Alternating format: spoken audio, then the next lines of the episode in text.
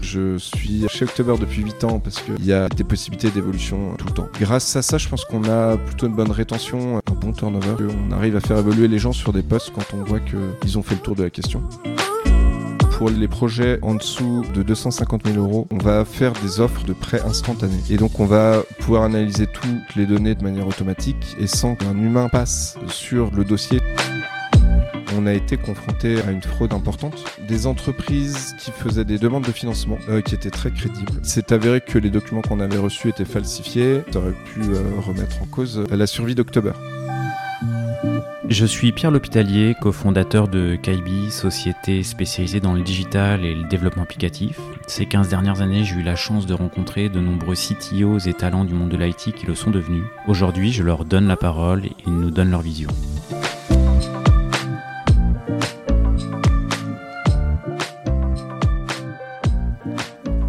Eh bien, euh, aujourd'hui, je suis en compagnie de Julien Guépin, qui est le CTO euh, d'October. Merci, euh, merci Julien d'avoir accepté l'invitation et puis bah, d'être venu jusqu'à nous. Bonjour Pierre, merci pour l'invitation. Ravi d'être là. C'est avec, avec plaisir. Alors toi, October, c'est bah, on va peut-être présenter ce que ce que c'est October. Ça parle peut-être pas à tout le monde, mais toi, ça fait déjà une petite tranche de vie que tu y es, ça fait ça fait 8 ans. Ouais, tout à fait. Je... Mes 8 ans, c'est aujourd'hui, le 23 février. Ah Bon, bon, on va déboucher une bouteille. je dois avoir une petite bouteille euh, quelque part qui traîne pour fêter ça. Cool. Je vais passer au bureau après pour fêter ça. Euh, donc, October, euh, effectivement, on existe depuis un peu plus de 8 ans. J'y suis arrivé au bout de 6 mois, donc au début de l'aventure. On est une plateforme de prêt aux PME, les petites et moyennes entreprises en Europe. Euh, notre mission, c'est de rendre plus simple et plus rapide le financement de ces entreprises et, euh, pas uniquement les petites et moyennes. D'ailleurs, la vision, c'est vraiment simplifier le financement euh, des PME, des entreprises. Pardon. Juste des entreprises, pas, pas les particuliers Juste les entreprises. C'est déjà un, un marché énorme ouais. où il y a énormément de friction pour euh, se faire financer en, tant qu'entreprise. Ça peut être long, beaucoup de paperasse, euh, des visites médicales, beaucoup d'attentes, euh, beaucoup d'allers-retours, fournir qu'un soit les mêmes documents. Et donc on, a, essaye de faire en sorte que, de simplifier tout ça, tout en assurant des financements qui soient, sécurisés pour les financeurs aussi, les investisseurs. Euh, qui cherchent à financer ces boîtes. Et donc, du, coup, vous financez des gros montants en fait Alors, on finance entre 15 000 euros et 5 millions d'euros. Ah ouais. Historiquement.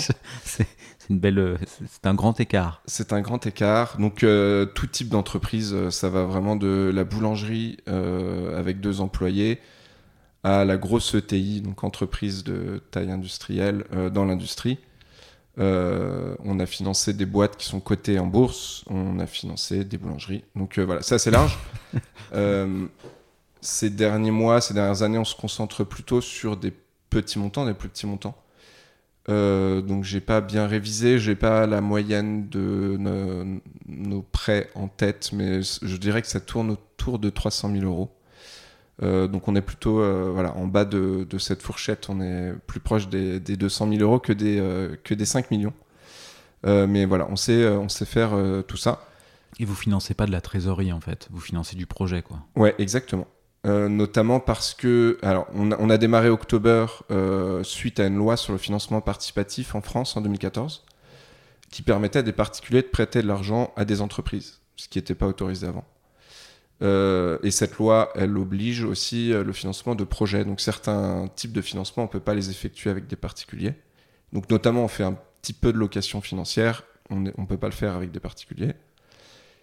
Donc on a euh, deux types d'investisseurs et de, prêteurs chez October. On a des particuliers et des institutionnels, ce qui nous permet de financer des gros montants. 5 millions avec des particuliers, c'est compliqué.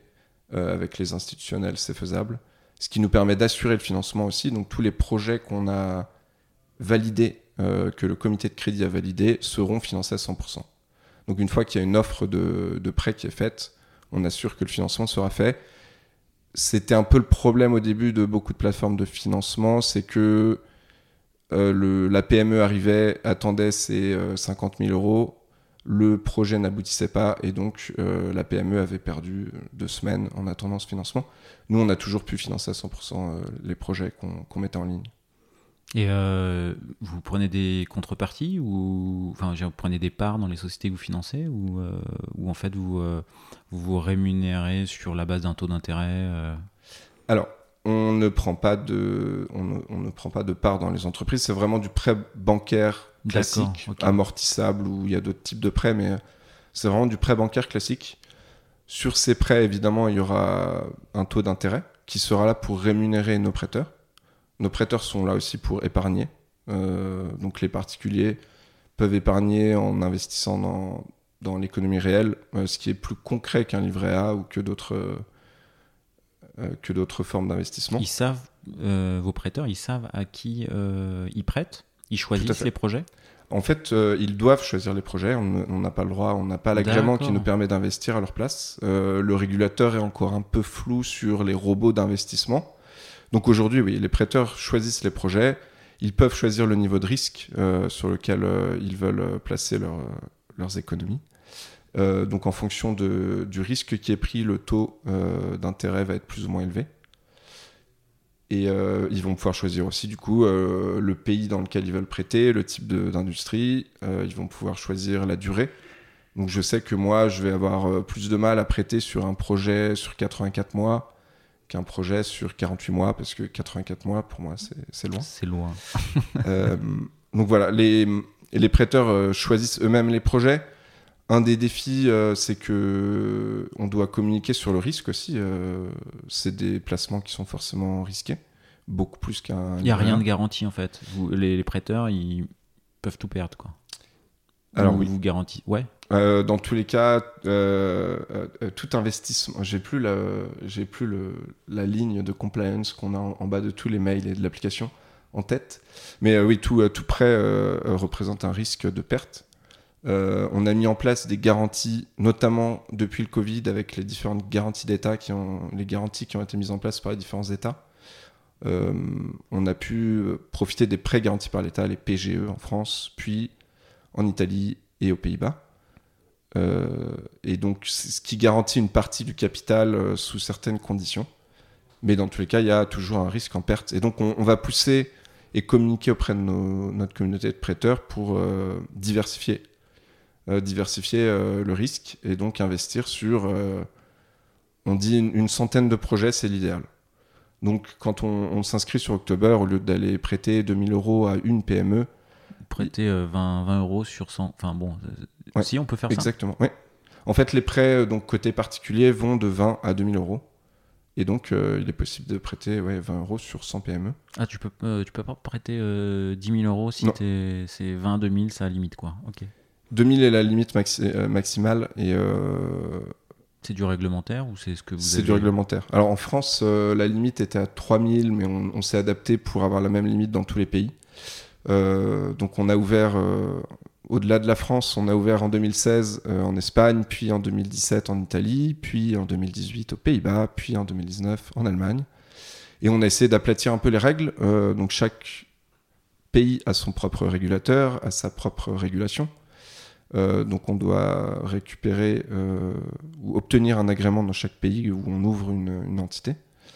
Ce qui était long, compliqué et, et qui va bientôt être simplifié par euh, ce qu'on appelle l'ICSP, qui est euh, ICSP, euh, j'ai pas l'acronyme en tête, qui est une réglementation européenne qui a bientôt un an et qui entre en application en novembre prochain, qui permet d'avoir une norme commune, une règle commune à tous les pays d'Europe sur le financement participatif, et ce qui va nous permettre d'ouvrir plus facilement le financement à tous les pays d'Europe.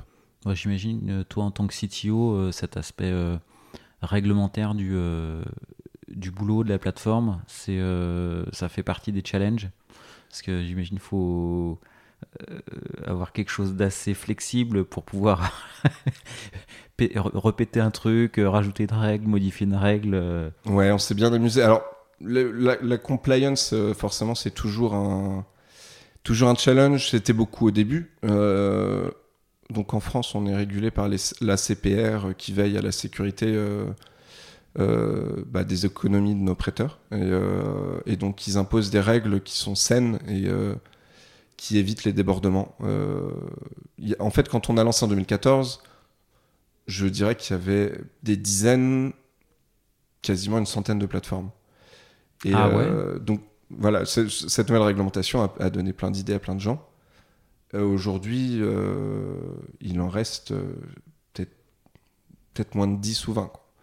Ça s'est hyper, ça s'est vachement consolidé. ok. Et donc, bah, le régulateur était là pour s'assurer que ce, soit fait d'une bonne manière. Et c'était important pour nous aussi parce qu'on a besoin de la confiance de nos utilisateurs. Euh, on a besoin que nos utilisateurs reviennent, reprêtent. Euh, si les utilisateurs perdent toutes leurs économies sur une plateforme concurrente, ça nous impacte aussi. Et euh, les utilisateurs ne reviennent plus. Donc voilà, bah, forcément dans la, dans la finance, la confiance des utilisateurs, c'est clé. Et donc c'est une, bonne chose que les régulateurs soient stricts avec les plateformes. Et euh, on a mis en place tout ça. Euh, on continue de, le mettre en place dans nos communications avec notre communauté. On s'est adapté à quelques réglementations. Donc, euh, aux Pays-Bas, c'était un peu différent. c'est peut-être là où il y a eu le plus d'impact, où on devait attendre 48 heures, présenter le projet de la PME sans autoriser le financement pendant 48 heures, puis ouvrir au financement. Et donc on a appliqué cette règle à tous euh, les pays, même si on n'est pas forcé de le faire en France, ce qui permet à nos prêteurs de prendre une décision plus saine, euh, plus, reposée. Vous avez dit la règle elle est bonne, on l'applique quoi. Voilà. En fait, le, problème c'est que sur euh, des projets, des petits montants, et quand je dis petits montants, c'est inférieur à 200 000 euros, ça peut partir en quelques minutes, quelques secondes. parfois en moins de 10 secondes, le projet est financé. Et le risque, c'est que nos prêteurs se jettent sur les projets euh, sans aller regarder le risque, sans aller regarder les détails de, de notre analyse crédit. Euh, donc on, s'est dit que cette règle des 48 heures de preview, enfin d'aperçu du, du, projet, elle était bonne. Elle, était, euh, elle était bonne. Et voilà, donc c'est en place depuis qu'on a lancé les Pays-Bas partout, dans tous les pays où on, est implanté. On la garde cette réglementation européenne, l'ICSP, euh, ça va nous demander de, de changer pas mal de choses euh, sur la compliance, donner plus d'informations aux prêteurs. Et euh, bah, on va le faire avec plaisir. Tout simplement. Et du coup, la partie réglementation qui évolue et autres, ça a structuré des choix techniques au démarrage? Ou encore aujourd'hui? L'architecture Ou pas plus que ça? Bon, alors ça a été euh, plutôt un défi pour la structuration d'October, euh, les différentes entités. Donc on a une entité October SA qui est la filiale principale. Ensuite on a October IFP euh, qui a du coup l'agrément IFP, Institut en financement participatif. techniquement, le plus gros challenge ça a été quand on a lancé l'Espagne, où là on se retrouvait avec des prêteurs de deux pays. Et donc c'était le début un peu de l'internationalisation pour nous. Ah, c'était le premier pays, tu veux dire, que vous avez ouvert? En dehors de la France, ouais. Ouais, ok. Et donc là, bah, il a fallu qu'on. C'était il, y a longtemps, je me souviens plus euh, exactement. Mais c'est là qu'on a dû euh, adapter notre code pour qu'il fonctionne. Euh, bah, notre code et notre plateforme pour qu'elle fonctionne bah, dans deux pays. ensuite, une fois qu'on savait gérer deux, deux pays, lancer le troisième, puis le quatrième, puis le cinquième, c'était pas Enfin, on, avait fait euh, les, bonnes modifications pour que ce soit facile à étendre. Quoi. Ok, vous n'avez pas euh, simplement dupliqué puis repartir de. Vous, avez euh, isolé un socle réutilisable? Ouais, alors effectivement, ça aurait pu être un choix de faire une plateforme séparée et il y a certains, certains acteurs du marché qui vont bah, soit juste dupliquer effectivement le code et repartir sur une plateforme vierge euh, dans un, nouveau pays. Euh, on a choisi de garder une seule plateforme, un seul produit et de faire euh, du cross-border. Donc, les prêteurs français vont pouvoir prêter à des PME espagnoles, les Espagnols vont pouvoir prêter à des PME néerlandaises, etc. Donc, le country, cross-border. C'était aussi un défi sur comment, comment est-ce qu'on va prélever du coup les taxes, comment est-ce que on va gérer la TVA. Enfin, c'est une problématique de flux après. Euh, mais c'est intéressant de se dire euh, je peux payer, je peux, euh, je peux prêter à toutes les PME européennes. Et t'as pas des problématiques de localisation des plus-values? C'est-à-dire? Je sais pas si tu prêtes à une PME néerlandaise et que. Ouais, enfin non, y a... ah oui, non, c'est un prêt en fait. Donc t'es pas rémunéré sur de, la revente d'actions ou qu'aux caisses derrière. Donc il n'y a pas de notion de plus-value en fait dans vos. Dans, dans, les prêts que vous faites? Alors du coup, en fonction de, en fonction du risque, euh, un taux d'intérêt va être fixé euh, par nos modèles de scoring, par nos analystes crédit. Ouais. Euh, et donc, je vais être rémunéré 6% sur. J'allais dire une boulangerie néerlandaise, mais ils n'ont pas trop ça là-bas.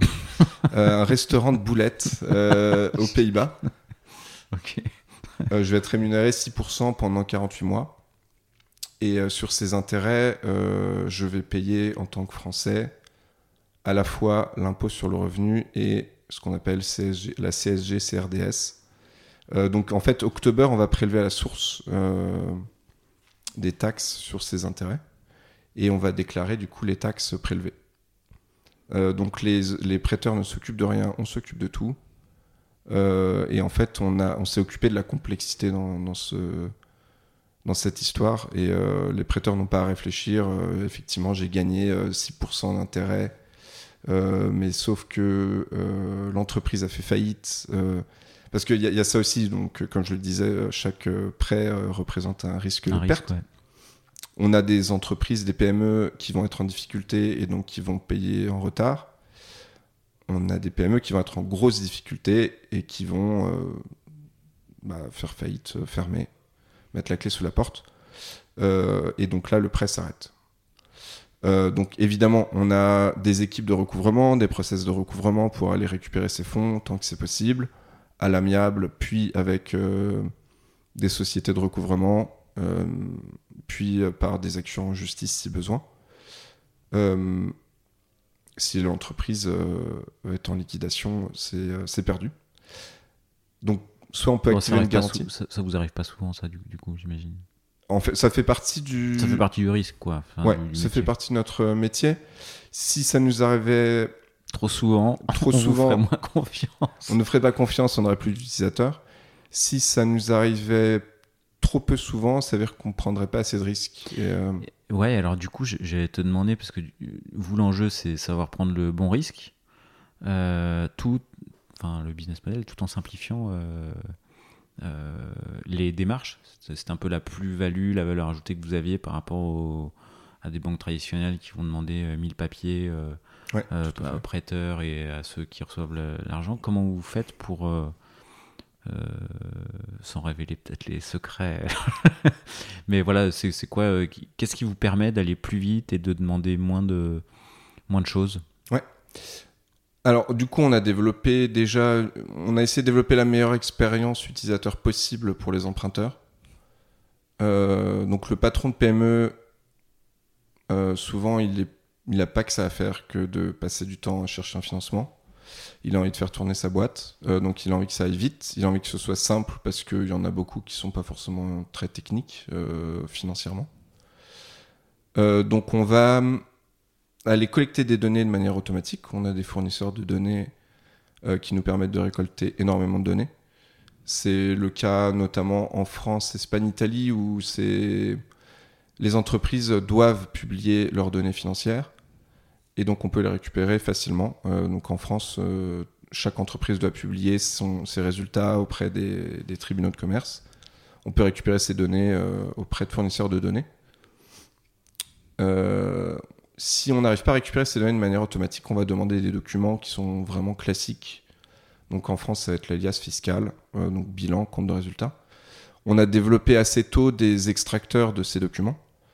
Euh, donc on va pouvoir euh, déjà classifier les documents qu'on reçoit, savoir ok ça c'est une liasse fiscale, ok ça c'est un relevé bancaire. Je le classifie. Ok, ça c'est un bon résultat. Et ensuite voilà, c'est la conclusion qui nous intéresse aussi. une fois qu'on l'a classifié, on, on, en extrait les données, et puis une fois qu'on a extrait les données, c'est comme si on les avait récupérées auprès de fournisseurs de données. On avait au début d'octobre des ratios financiers un peu bêtes et méchants euh, qui nous permettaient de faire un pré-filtre. On a ensuite développé des modèles de scoring beaucoup plus poussés, euh, basés sur du machine learning, notamment grâce, alors on l'a appelé euh, puis on vient de le renommer Financial X-Ray. Mais on a développé ça en 2019, quand on a lancé notre équipe data euh, avec Tejas, qui, était, est notre head of data, qui était notre premier data scientist.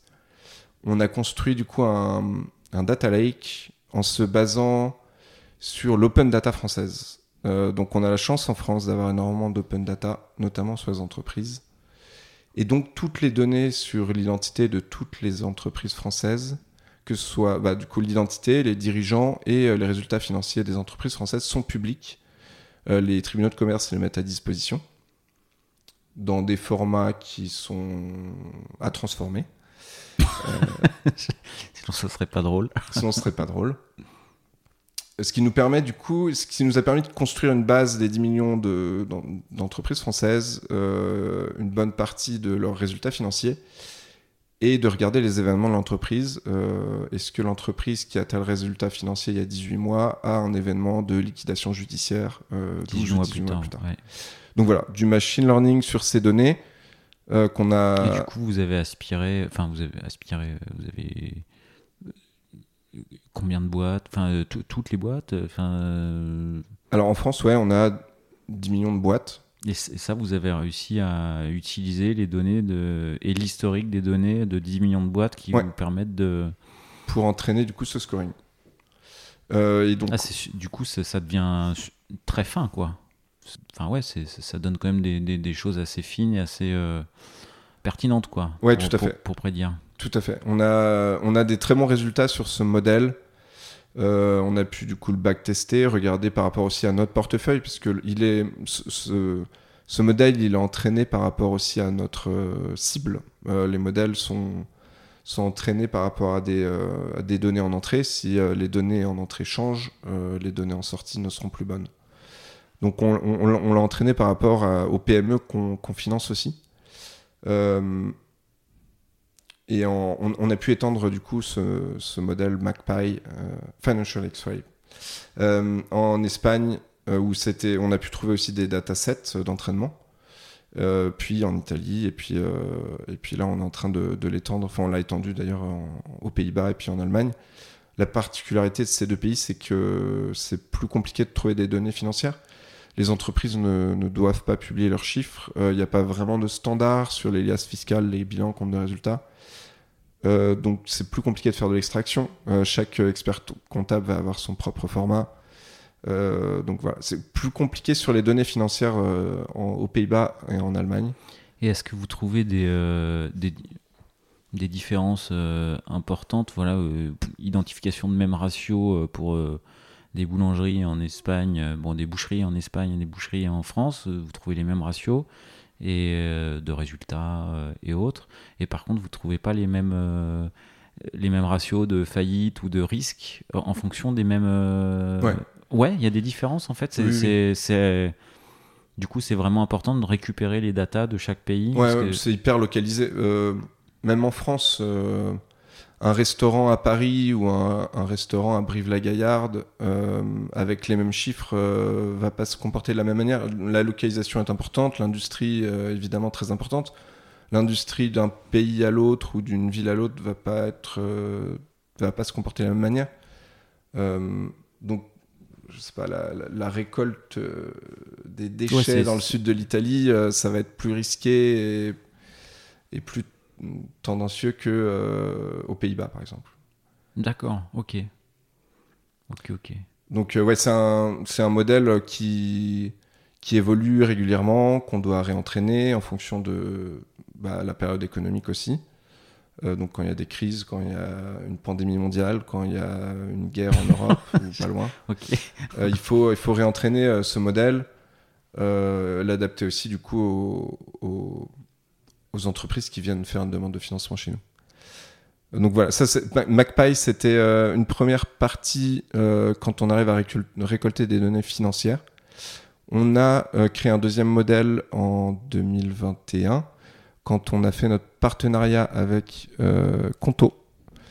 donc on a lancé du, du financement, le financement des clients Conto. Donc Conto néobanque pour les PME, euh, qui n'a pas de possibilité euh, de, financement euh, parce qu'ils n'ont pas d'agrément bancaire. Et donc ils, ont fait appel à nous pour qu'on puisse bah, financer les PME clientes de Conto. Ces PME, c'est plutôt même des TPE, très petites entreprises, chez Conto. Et donc, on n'a pas l'historique nécessaire pour faire tourner ce modèle de, de, scoring sur les données financières.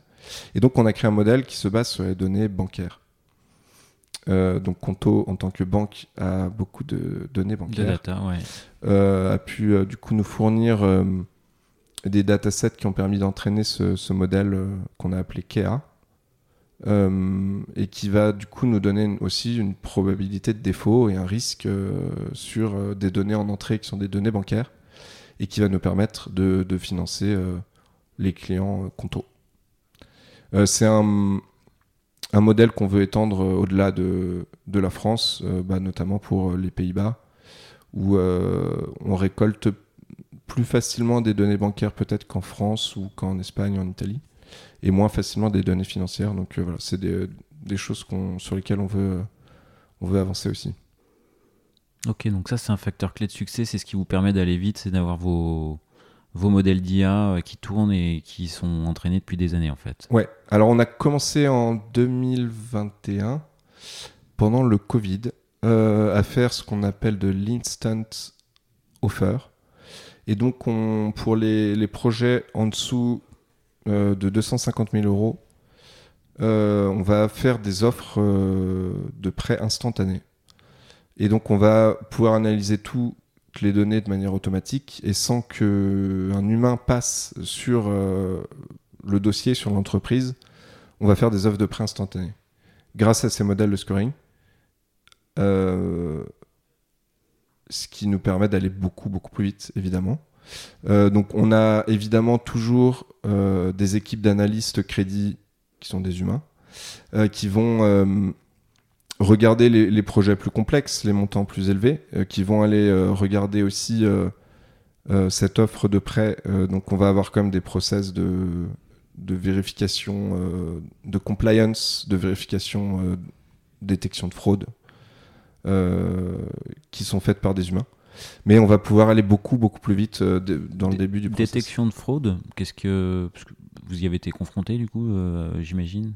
Ouais, tout à fait. Alors, assez tôt dans l'histoire d'October, je pense que c'était la première année, je dirais en 2015, on a été confronté à, une fraude importante. Euh, donc, c'était euh, des entreprises qui faisaient des demandes de financement euh, qui étaient très crédibles. le process était parfait, les chiffres étaient très bons, l'emprunteur était très réactif pour nous fournir les documents, répondre aux questions. Euh, donc sur le papier, c'était très beau.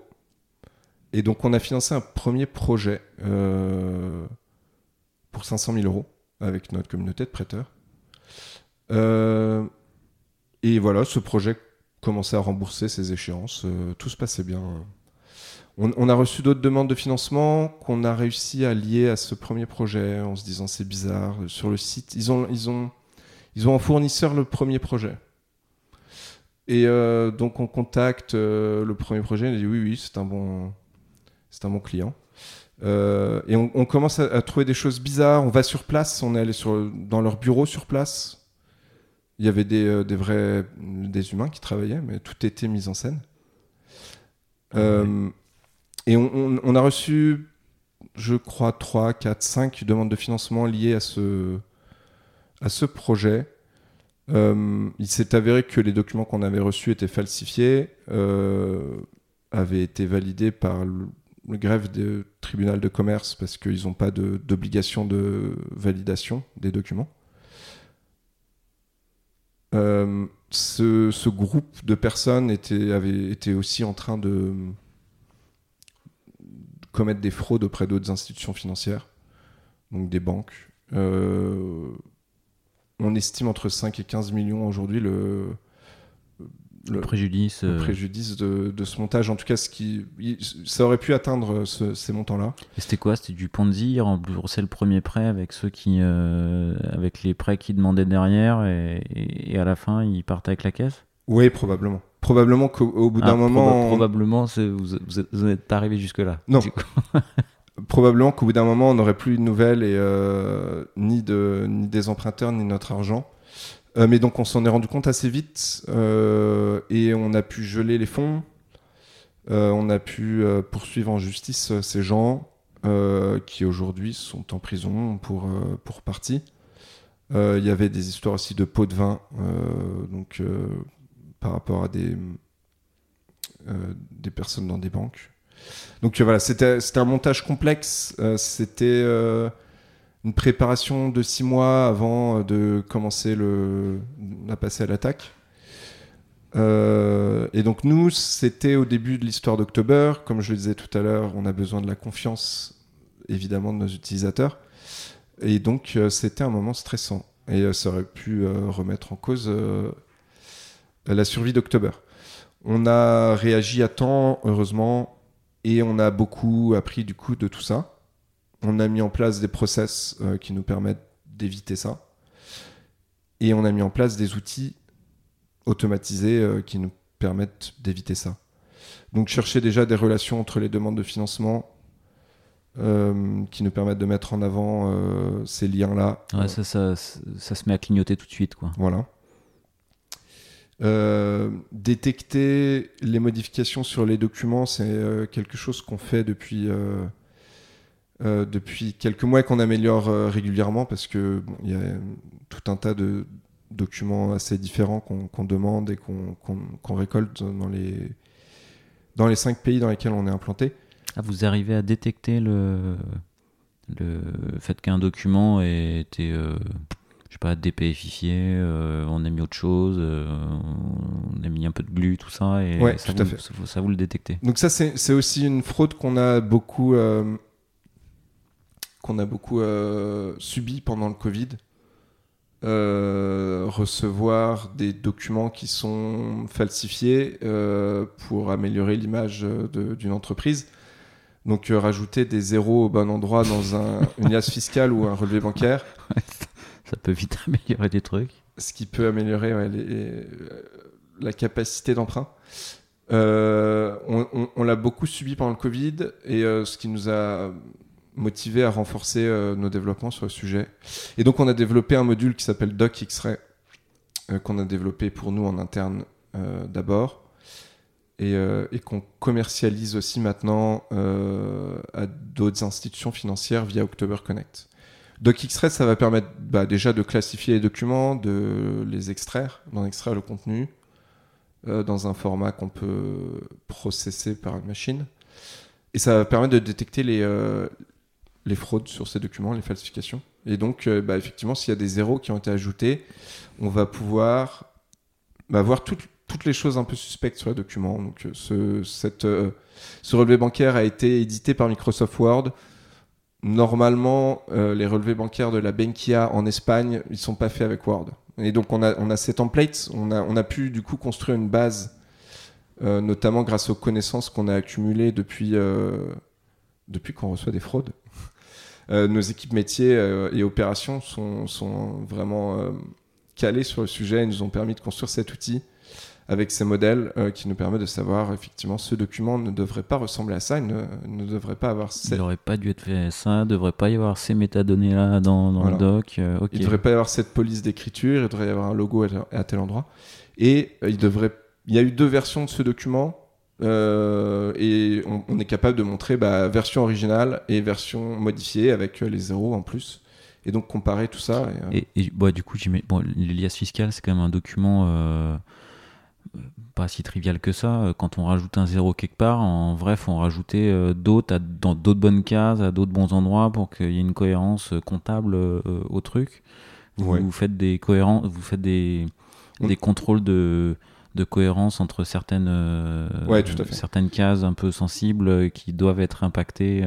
En fait, effectivement, alors en tout cas en France, j'ai moins la connaissance sur les autres formats. Mais c'est probablement la même chose. En France, effectivement, en, additionnant plusieurs lignes, il faut, enfin, on va forcément retomber sur une autre ligne. Et donc, il y a des checks de cohérence qui, sont, qui sont faisables relativement facilement. Ce qui nous permet d'éviter. Euh, ok, ok, ok. Bon, bah, pas mal de. C'est sympa de se plonger un peu dans le, euh, dans le produit, dans le métier, euh, parce que bon, on en déduit tous les sujets. Enfin, une partie des sujets IT que tu, tu, dois gérer et qui te retombent dessus.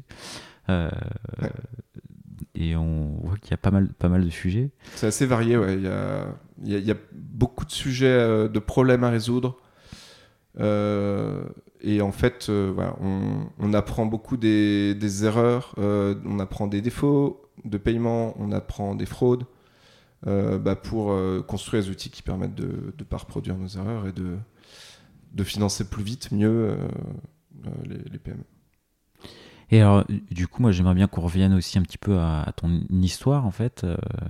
tu arrives, tu, ton, ton, histoire chez October, toi, tu arrives, tout début de l'histoire, vous êtes 5, 5, 5, 6.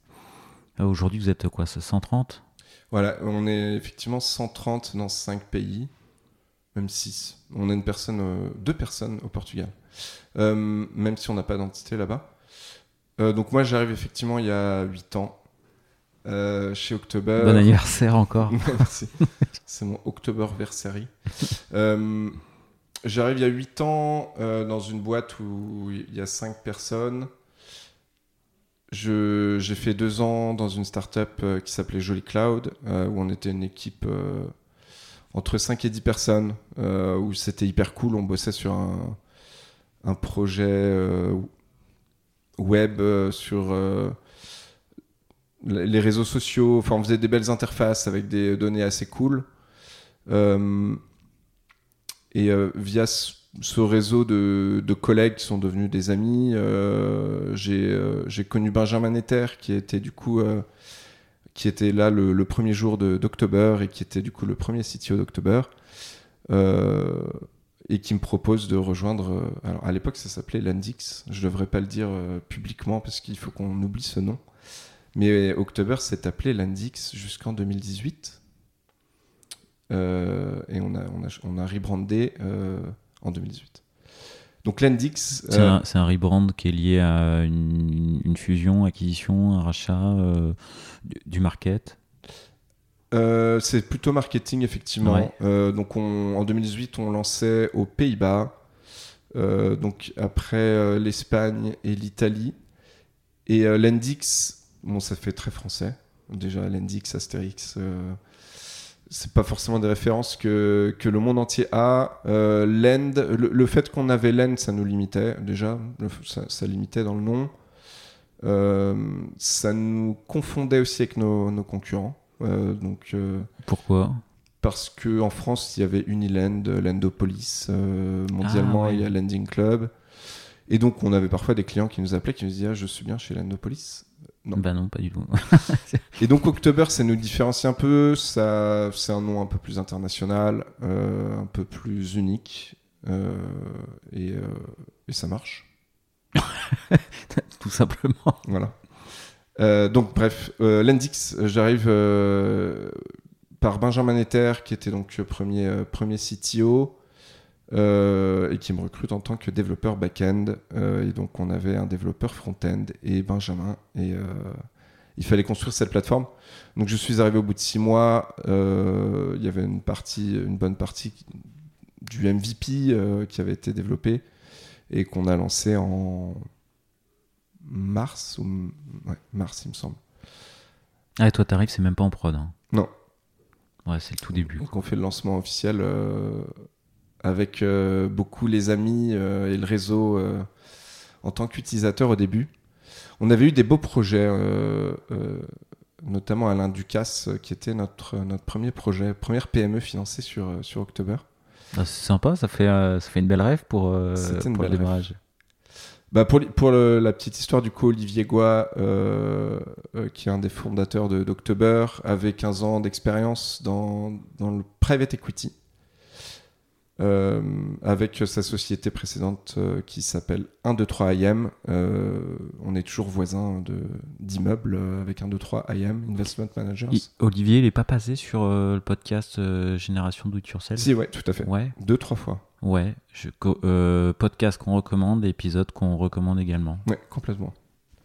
Complètement. Euh, donc Olivier, beaucoup d'expérience euh, bah, dans la finance, dans la finance avec des particuliers aussi. mais donc là, après 15 ans, chez, dans le private equity, il s'est dit on va simplifier le prêt. et donc lance, il lance cette plateforme avec Benjamin euh, et Patrick de Nonville, euh, qui est du coup aujourd'hui CEO d'October. Euh, et donc on lance cette plateforme et je l'ai rejoint avant le lancement.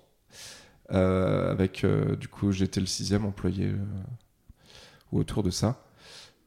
Et donc, développeur back-end, on, a, on a commencé à recruter un peu dans l'équipe tech. je suis passé lead back-end euh, pour euh, encadrer les développeurs back-end euh, quelques années après. Et il y a 4 ans, en voulant continuer de faire grandir cette équipe tech, Benjamin était CTO mais aussi CPO. Il s'occupait à la fois de la tech et du produit. On se demandait, enfin en tout cas il se demandait, est-ce qu'on recrute un VP Engineering? Comment on scale cette équipe? Et il a été décidé de de prendre un CPO. Euh, et en fait, c'est Benjamin qui s'est euh, qui s'est qui, nommé CPO et qui m'a euh, qui m'a proposé, qui m'a donné l'opportunité de, de, devenir CTO à ce moment-là.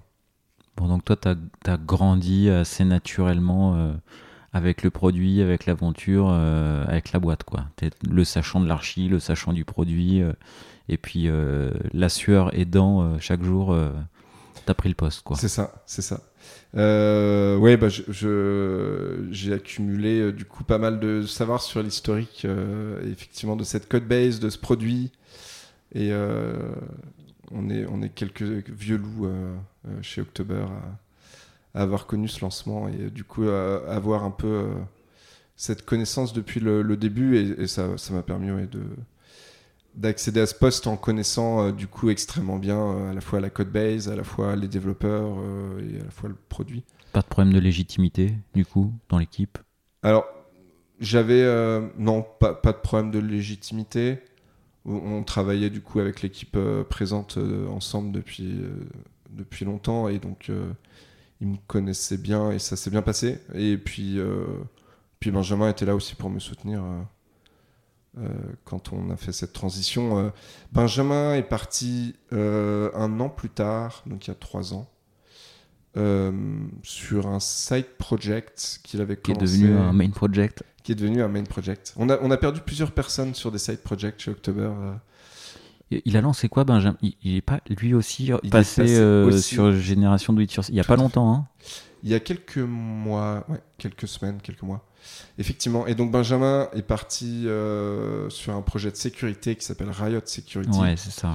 Euh, il a en fait ce side project a été sélectionné à Y Combinator euh, et donc il est parti faire Y Combinator à San Francisco pendant le Covid.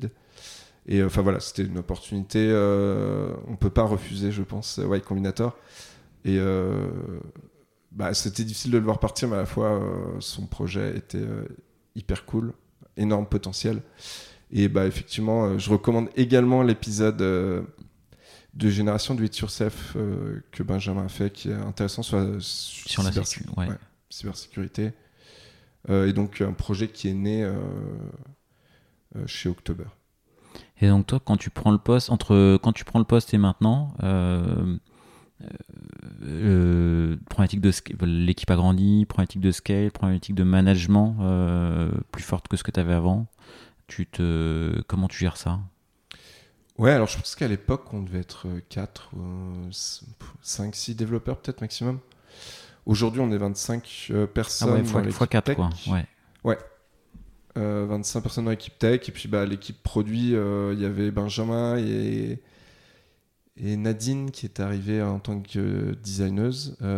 Aujourd'hui, il y a 12 personnes ou 14 personnes dans l'équipe produit. on a créé aussi une équipe data. Et donc, bah, effectivement, bah, passer de 4 à 25, on a dû on a dû s'organiser, euh, on a dû mettre en place aussi euh, finalement des, rôles intermédiaires au bout d'un moment, qu'on a appelé les engineering managers. Euh, j'ai dû trouver un lead back-end pour, remplacer, pour me remplacer. Et donc, comme souvent chez October, on a plutôt valorisé la montée en interne et on, a énormément de profils comme ça qui ont évolué chez October. Euh, c'est aussi pour ça que je suis euh, chez October depuis 8 ans, parce que il y, a, des possibilités d'évolution euh, tout le temps. Et donc, grâce à ça, je pense qu'on a bah, plutôt une bonne rétention, un, bon turnover chez October, parce qu'on arrive à faire évoluer les gens sur des postes quand on voit qu'ils ont fait le tour de la question. Donc que ce soit d'une équipe à l'autre et euh, que ce soit euh, d'un rôle à l'autre, d'un rôle à l'autre, euh, niveau managérial. Et toi, tu as déjà vu des grandes étapes en termes de de structuration, enfin voilà, des steps un peu difficiles à passer ou tout s'est fait un peu entre guillemets naturellement ou tu as identifié des steps un peu structurants qui étaient un peu sioux? Je pense que l'étape au début compliqué pour moi, c'était apprendre le management euh, sur le tas. Parce que bah, je ne savais pas faire ça. Euh, et je pense que la meilleure, enfin, une des meilleures manières, c'est peut-être de l'apprendre sur le tas, enfin, sur le terrain. Quoi. Euh, mais voilà, c'est passer de développeur à manager, c'est pas évident. mais intéressant et challengeant. Enfin, je me sentais au début mauvais dans, sur le sujet et donc bah, ça m'intéressait. Je me disais, beaucoup de, de marge d'évolution. C'est marrant. Je me sentais mauvais, ça m'intéressait. ouais, généralement, les, les, les, domaines où tu te sens mauvais, tu sais qu'il y a, Il y a de la progression. Ouais. Euh, devenir expert sur un domaine dans lequel tu es très bon, c'est plus, plus compliqué. Et, euh, et, du coup, tu, tu te sentais mauvais euh, sur quoi étais, Tu te sentais pas à l'aise et tu as progressé? Il y a des, mauvaise décision, de, de, la com euh, Qu'est-ce qui, c'était quoi les, les zones de d'inconfort sur lesquelles tu t'es tu t'es senti pas dans l'inconfort? Ouais. Euh, c'est difficile à exprimer, je pense. Euh, mais lire un humain, c'est pas pareil que lire du code. communiquer et se faire comprendre et, euh, et euh, exprimer, aller dans le même sens avec une équipe, c'est bah, un ordinateur, on lui donne des lignes de JavaScript et il va le faire. et c'est assez obvious. un humain, c'est plus compliqué. après, il n'y a pas de. C'était pas non plus extrêmement complexe, mais c'est quelque chose qui s'apprend petit à petit et qui est intéressant. C'était. Euh, Ensuite, euh, dans, dans, les phases euh, importantes, il y a eu le passage de notre équipe tech en squad. donc les squads, c'est la méthodologie d'organisation de Spotify. donc des feature teams en fait. Et, et ça, c'était c'était intéressant. C'était des choses évidentes. Enfin, tout, tout le monde va plus ou moins dans cette voie. La seule question, c'est quand est-ce qu'on le fait? Il faut pas le faire trop tôt, il faut pas le faire trop tard. Euh, donc, à quel moment on crée euh, deux squads plutôt qu'une équipe tech? À quel moment on crée trois squads? À quel moment on crée quatre squads? Et donc, aujourd'hui, on a trouvé notre rythme. Euh, mais au moment du passage de deux à trois squads, on a mis en place ce rôle de d'engineering manager euh, qui va, qui vont, ils vont un peu jouer le, le, rôle de CTO, mini CTO au niveau de la squad. Euh, parce que voilà, arriver à, à 15-20 personnes, euh, bah, je pouvais plus être un bon manager, enfin même entre un relais, 15. Quoi.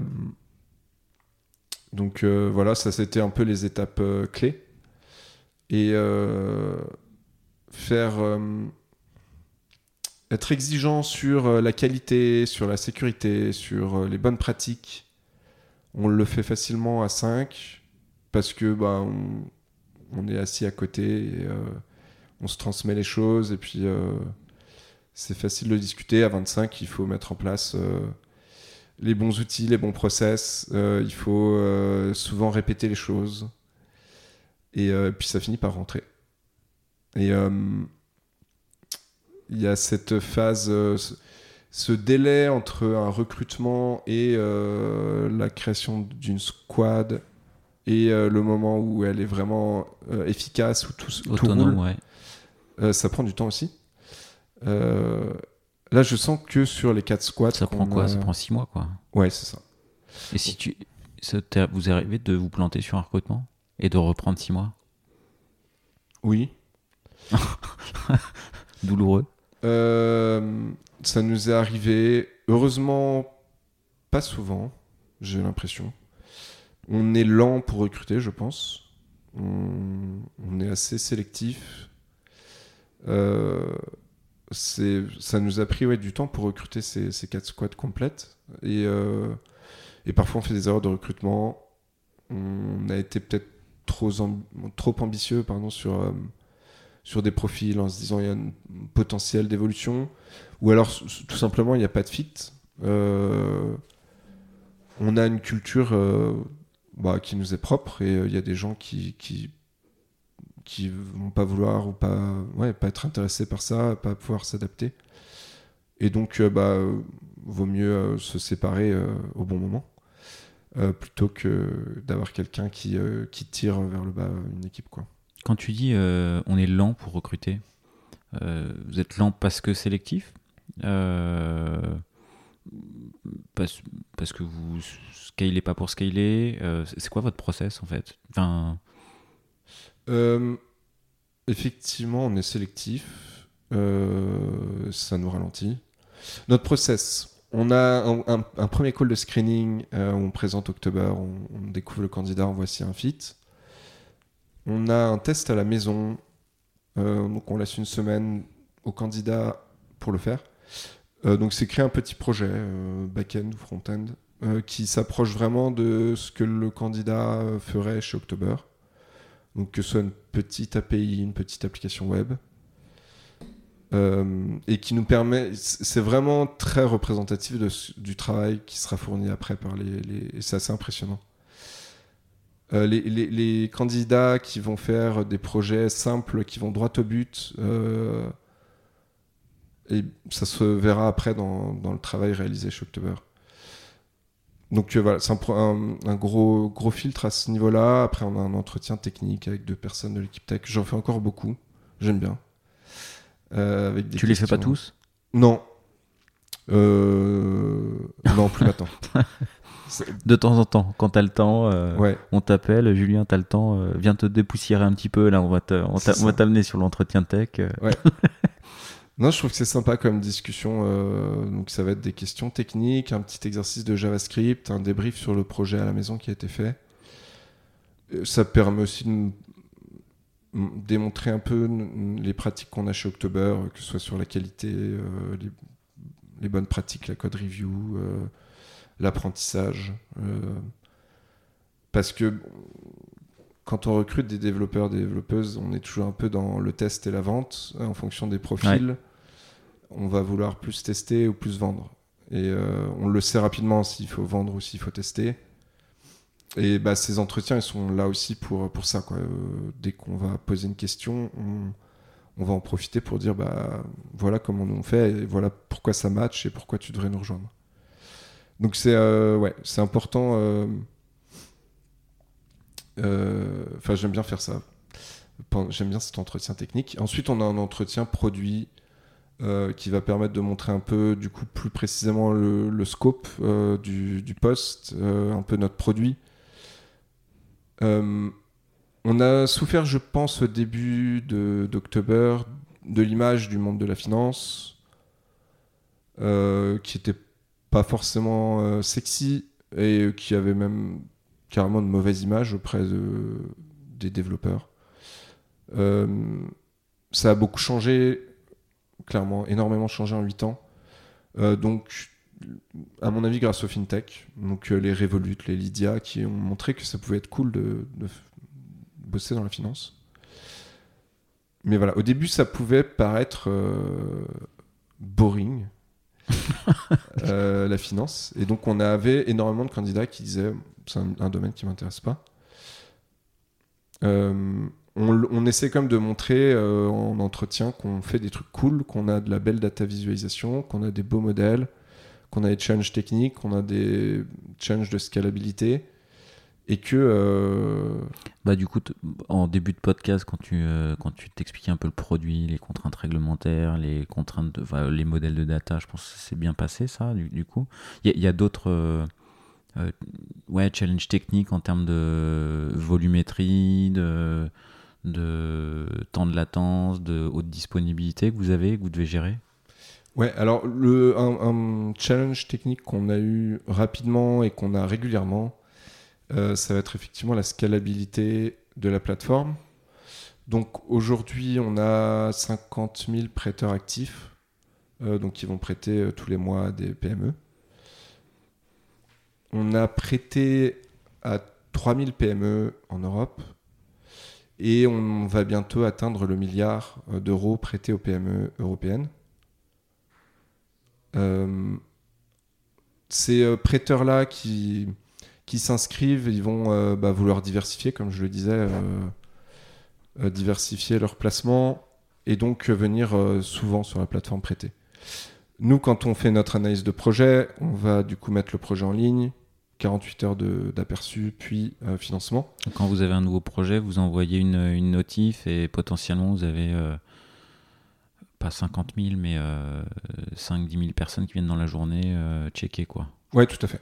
Alors du coup, on a développé une application mobile pour euh, rendre euh, euh, le prêt plus simple pour les particuliers. on va envoyer un email ou une notification push sur cette application mobile. Et en fait, ça beaucoup, ça va pas être dans la journée, ça va être dans la seconde. Ils cliquent sur la notif et ah ouais, on a un pic de trafic. Bon, évidemment, j'ai pas les, les chiffres, j'ai pas révisé mes chiffres avant de venir mais on, va faire x100 euh, sur le trafic dans la seconde. Et on va avoir euh, bah, tous ces gens qui veulent absolument prêter pour avoir de la place sur le projet. Et vous envoyez les notifs tout le monde en même temps ou vous envoyez par paquet? Non, tout le monde en même temps, sinon ce serait pas faire. Ok. Euh, donc du coup, il faut effectivement et donc, scaler. voilà.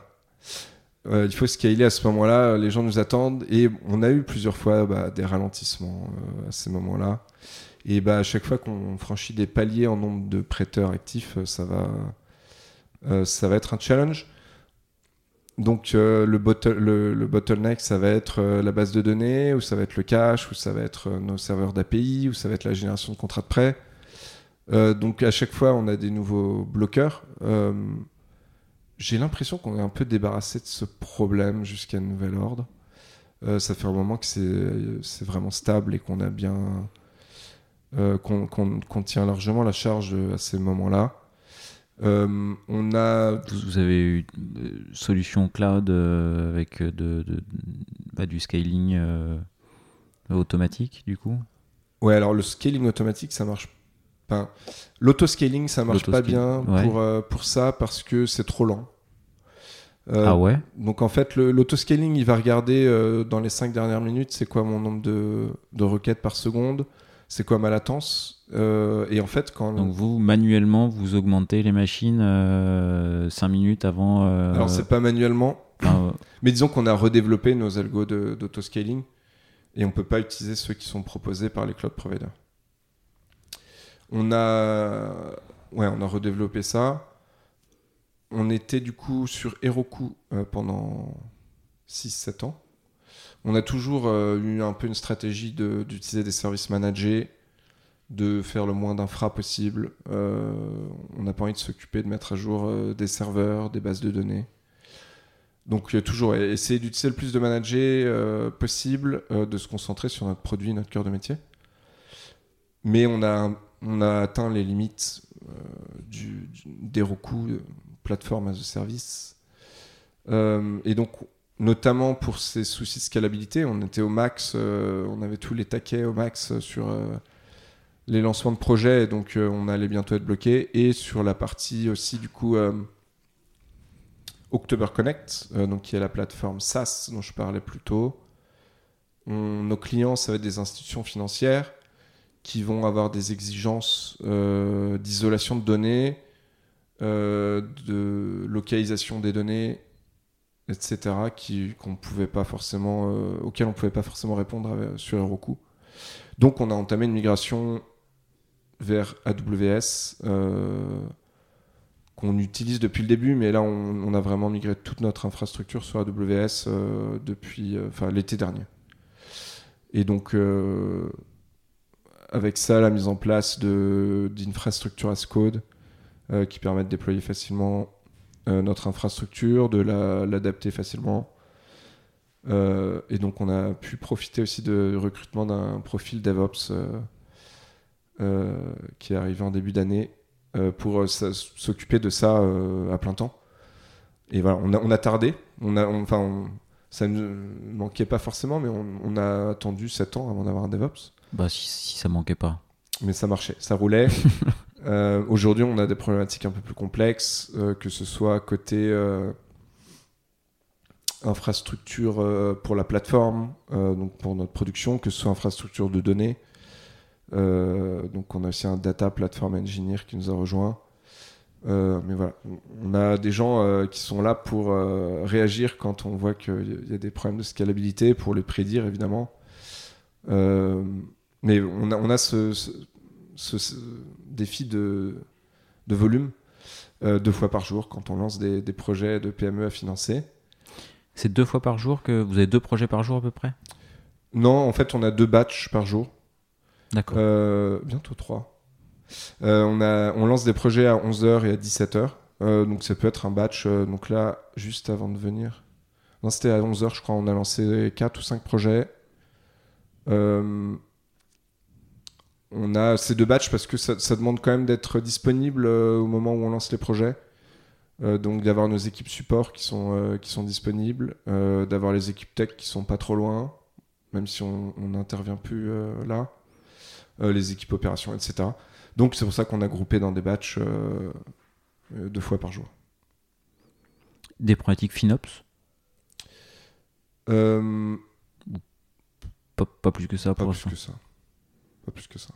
Bon, ça viendra. C'est pas la, ouais, c'est pas la priorité euh, pour l'instant. On avance.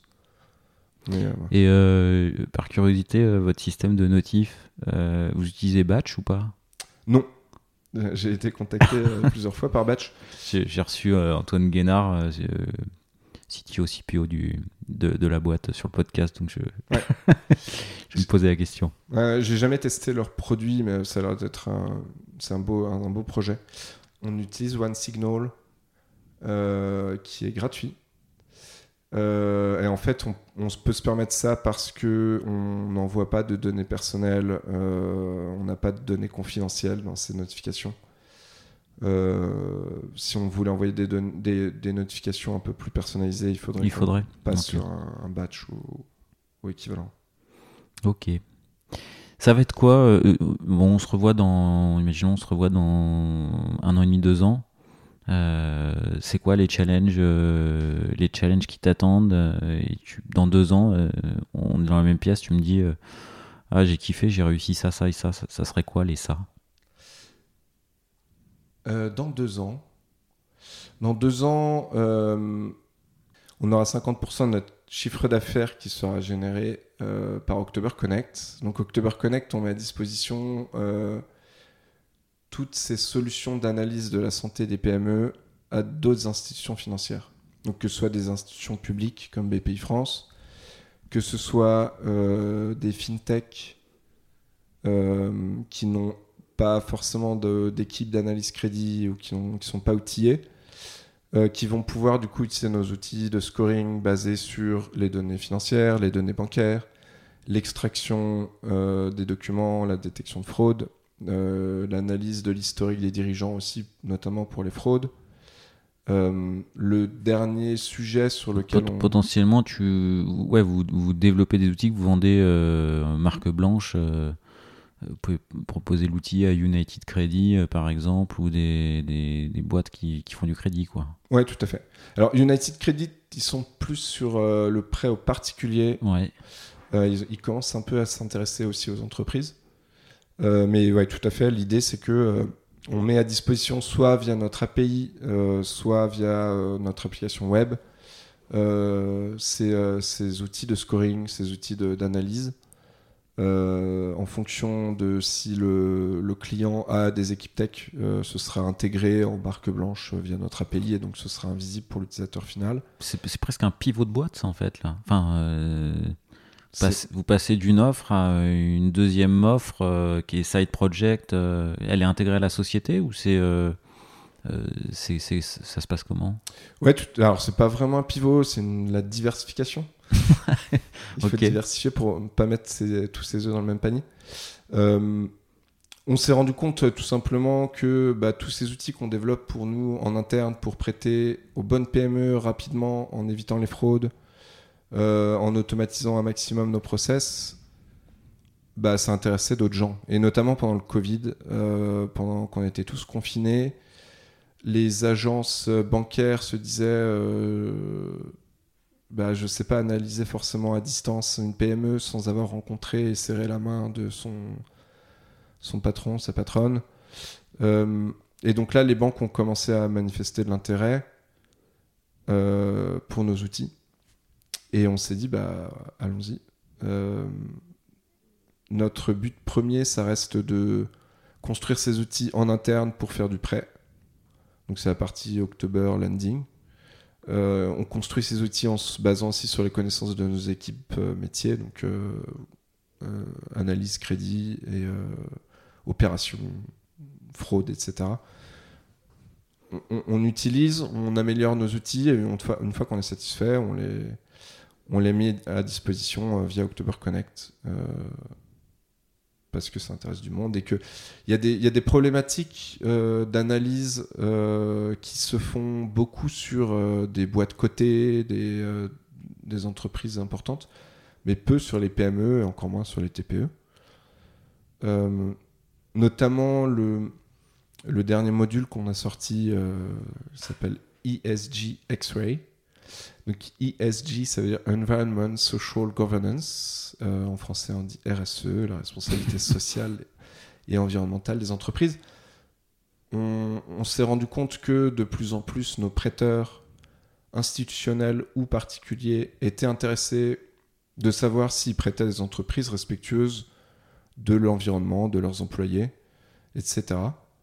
Euh, on a levé un fonds le fonds October SME5, euh, qui, euh, qui est un fonds article 8. donc c'est une, taxonomie. Et donc en fait, article 8, ça nous impose de monitorer justement le respect de ces critères par les PME auxquelles on prête avec le fonds. Donc, quand on va recevoir des demandes de financement, on va poser les bonnes questions, demander les bons documents pour euh, avoir une estimation du, du respect de l'environnement euh, social et governance. Et il va falloir qu'on monitore ça aussi régulièrement sur euh, notre portefeuille de PME. On va adapter les taux auxquels on prête en fonction du respect de ces critères-là. donc une entreprise vertueuse aura un taux plus intéressant et vice-versa euh, euh, ce scoring-là ESG. Euh, on l'a construit depuis six mois, même un an. et personne ne fait ça en Europe sur les PME. on a beaucoup de solutions d'analyse de l'impact carbone des entreprises qui existent. mais sur des critères un peu plus larges, je ne pense pas me tromper en disant qu'on est les premiers à le faire. Et ça intéresse énormément euh, d'institutions financières aussi. Donc euh, voilà, euh, sur October Connect, c'est le dernier bébé, c'est ESG X-Ray, analyser le, respect de ces critères par une entreprise européenne. Bon, bah, ça fait effectivement déjà pas mal de projets pour les 18 mois, 2 ans à venir. Ouais. J'espère que, bah, pourquoi pas, on se revoit dans deux ans, puis on, on, Ouais, on voit, ce qui, on voit ce qui s'est, euh, si les objectifs sont, sont atteints. Euh, avant de se quitter, j'ai quelques questions. Ouais. Les dernières. Est-ce que, est-ce que toi, tu as euh, euh, une expression, une phrase euh, qui t'accompagne? Alors, j'ai pas forcément de- d'expression spécifique. Il y, a, il y a beaucoup des. Dans la culture engineering d'October, dans les valeurs d'October, des, concepts qu'on essaye de suivre. euh, bon, alors des classiques euh, Kiss, Keep It Simple, euh, Dry, Don't Repeat Yourself, Yagni, You're Not Going to Use It. Euh, donc, c'est des choses qu'on essaye de, euh, respecter. Ça fait 8 ans qu'on bosse sur la même code base chez October. Euh, et si on la respecte pas un peu, euh, ça peut vite partir euh, dans une code base euh, immaintenable.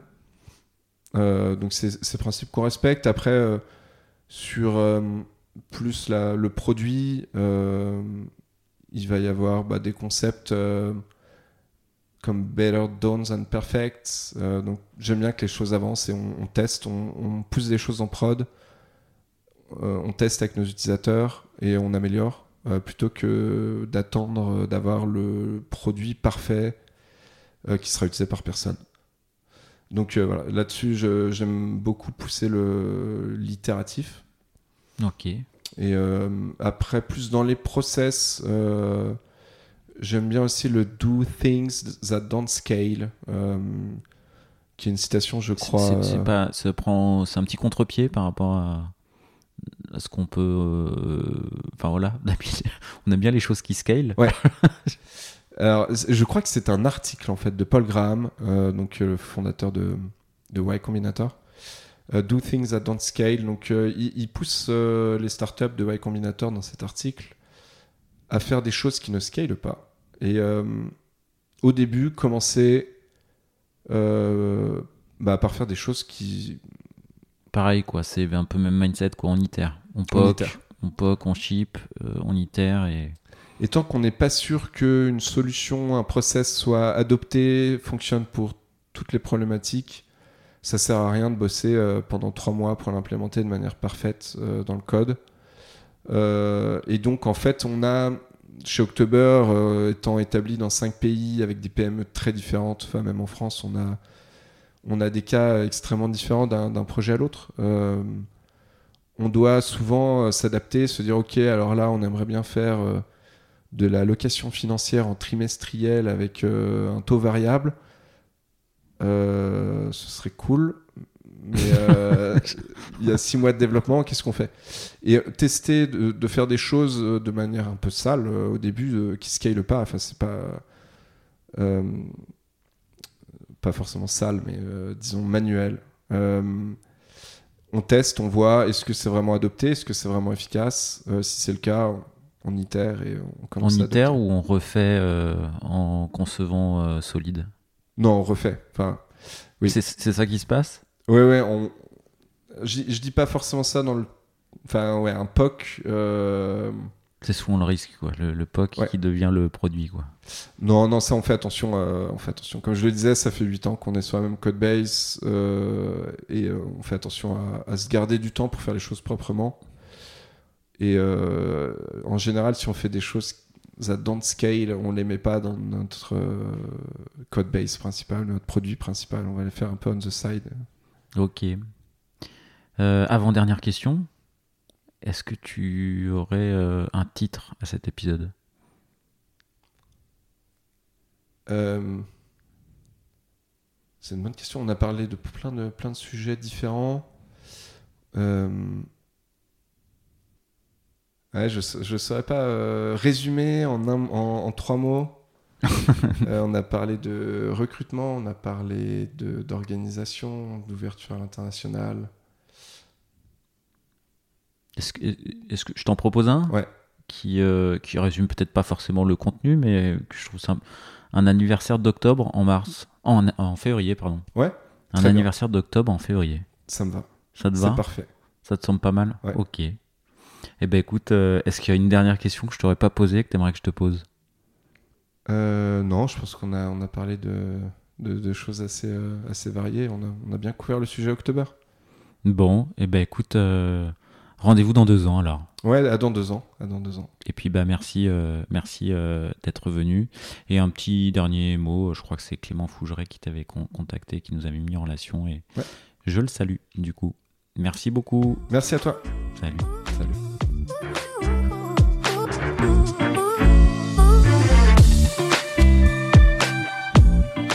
L'épisode est terminé, j'espère qu'il vous a plu et si c'est le cas, c'est le moment de prendre deux ou trois secondes de plus pour euh, deux ou trois clics. Un petit clic pour un pouce bleu euh, ou un petit clic pour un partage aux copains ou un petit clic pour vous abonner euh, et ne pas rater le prochain épisode. À très bientôt.